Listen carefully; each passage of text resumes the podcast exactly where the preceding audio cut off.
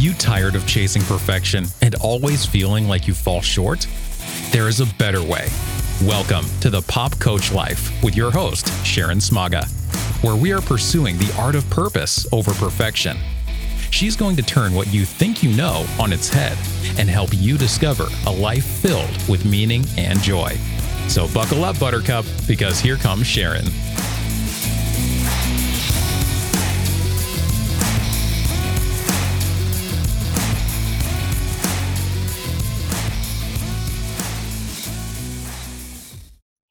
Guys, this is Sharon Smaga, and this is Pop Coach Life. And glad to be on here talking to you today. And I got something burning, a hot topic burning on my brain.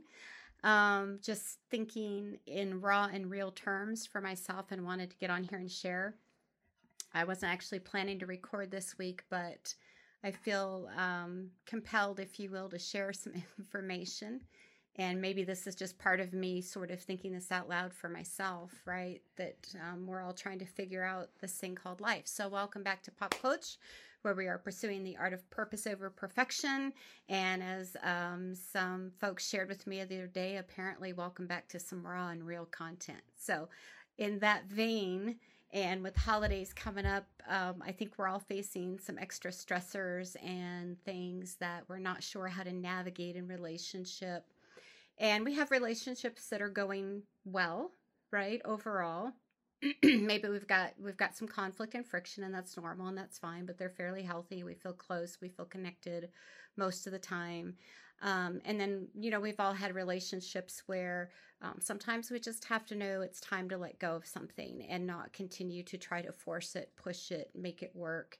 Um, and sometimes maybe even because um, some of you have experienced being in in relationships that are literally physically, psychologically unsafe. Um, so today, though, I'm kind of talking about relationships that uh, need healing. And we, I think we've all got some of those. And I've been thinking on some of that in my life today. Excuse me. And I'm working off some notes here. So if you're watching um, the video podcast, uh, be patient with me, please because I am working off notes and going to try to make this all work because I was thinking out loud on paper. So there are relationships that need to be let go. There are relationships that are going well, but there are also relationships that need healing.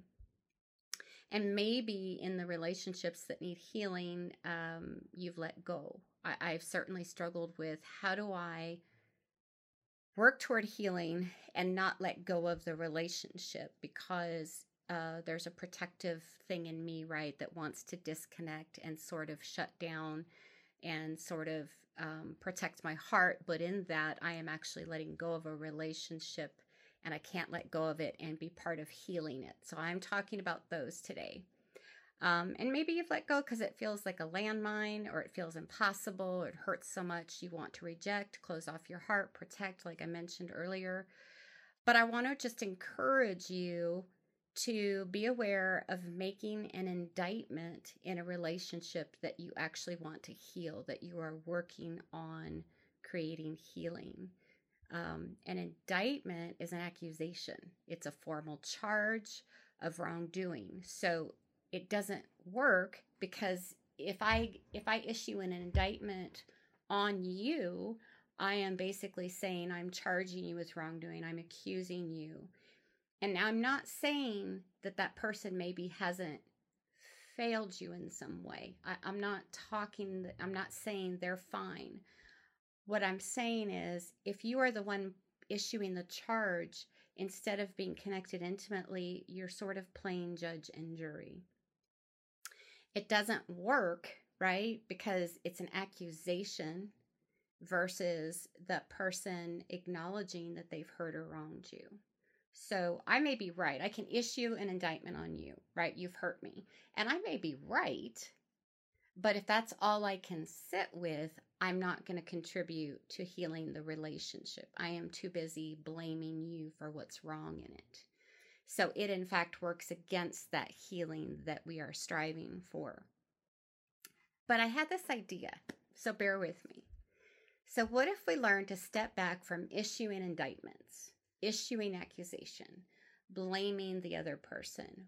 What if and this is what I've been sitting with a lot, we issued a chronic or constant, let me say it that way. What if we learn to issue a constant invitation?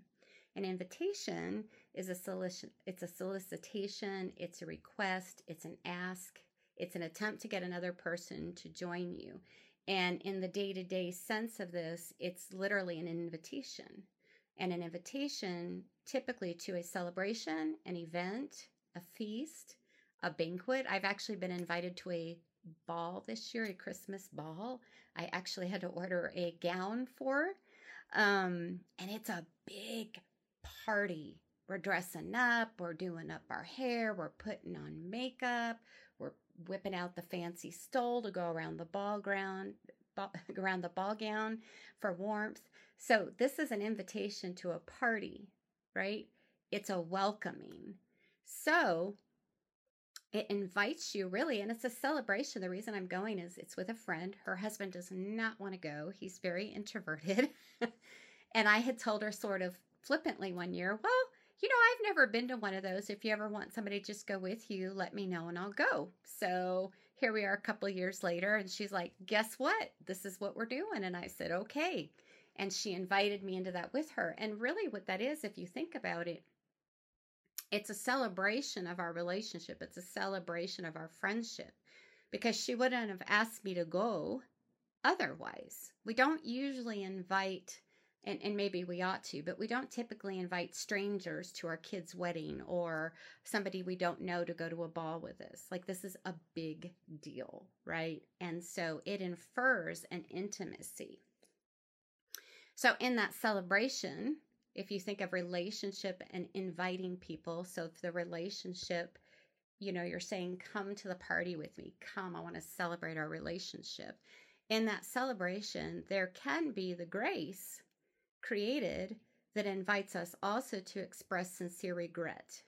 So, where there has been wrongdoing, um, we have that safety to express sincere regret. We have the safety to connect with one another in loving deference. So instead of it being an indictment, an accusation, who's going to confess, who's going to take the punishment, it becomes more of a here are the things I think that I did that contributed to where we landed. And and I'm inviting you into that with me by me owning my stuff.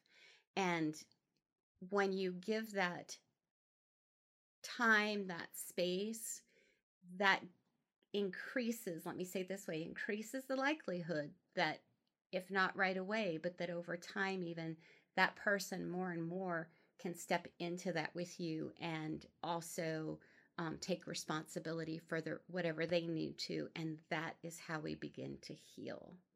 So I'm going to state my hypothesis today is that I cannot issue an invitation and indictment at the same time.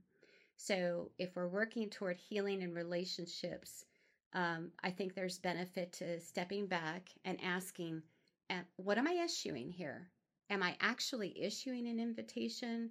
Or is the way that I'm going about things issuing an indictment? And I and I will be the first to confess to you all that um, I struggle with this with my personality and temperament type. I really struggle. I even struggle with even if my uh, intention is to issue the invitation I don't always have the wording I want for it. I don't always know how to communicate it in a way that is coming across as an invitation.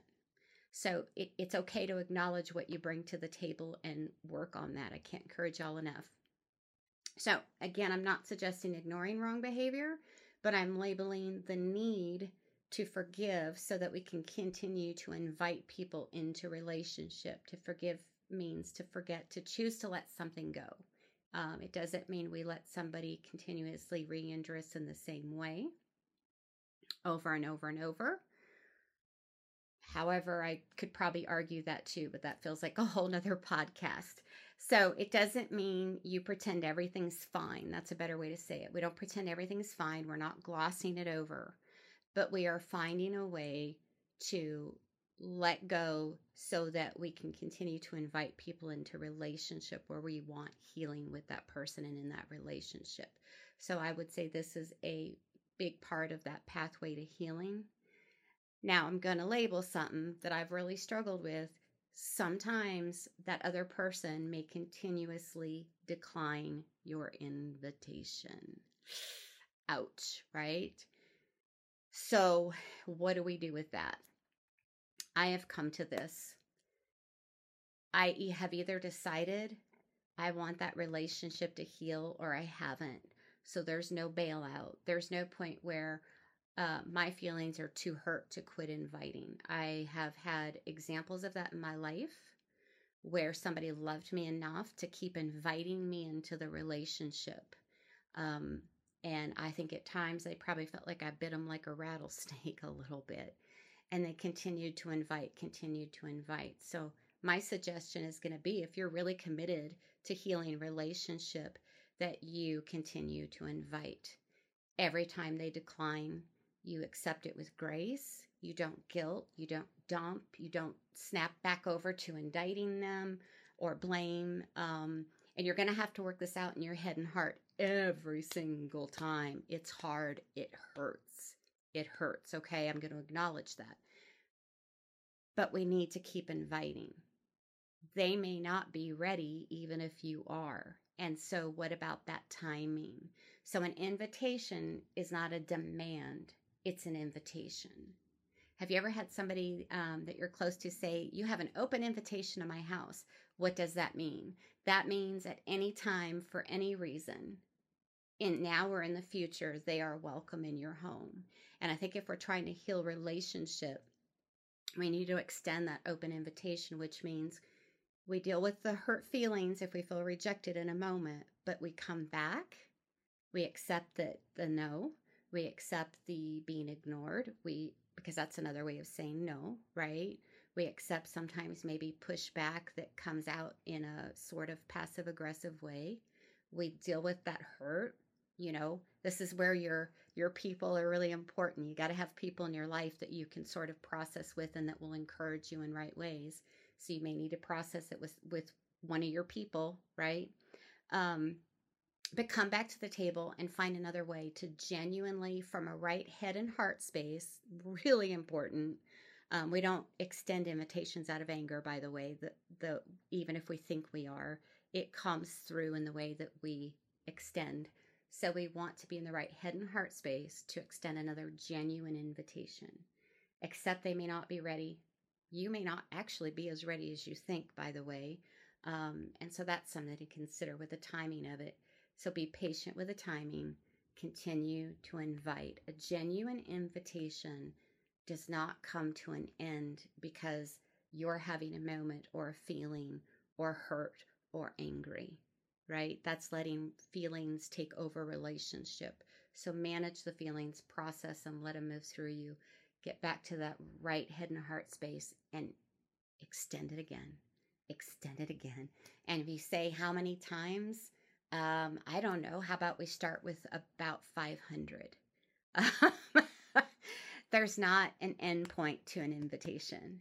And so um, the idea of pursuing the healing and the relationship you want means you continue to forgive, you continue to extend. I hope this has been helpful. I hope it has gotten you thinking. Um, I'm here to, I both want to, in equal measure, support and challenge y'all. Um, but this is kind of what I've got running through my head where I am uh, feeling that challenge that I want to acknowledge and not um, run away from. So here's to courage in your cup for the holidays coming up and into the new year. I love you guys. Keep pursuing purpose over perfection, and I will see you next time. Bye bye.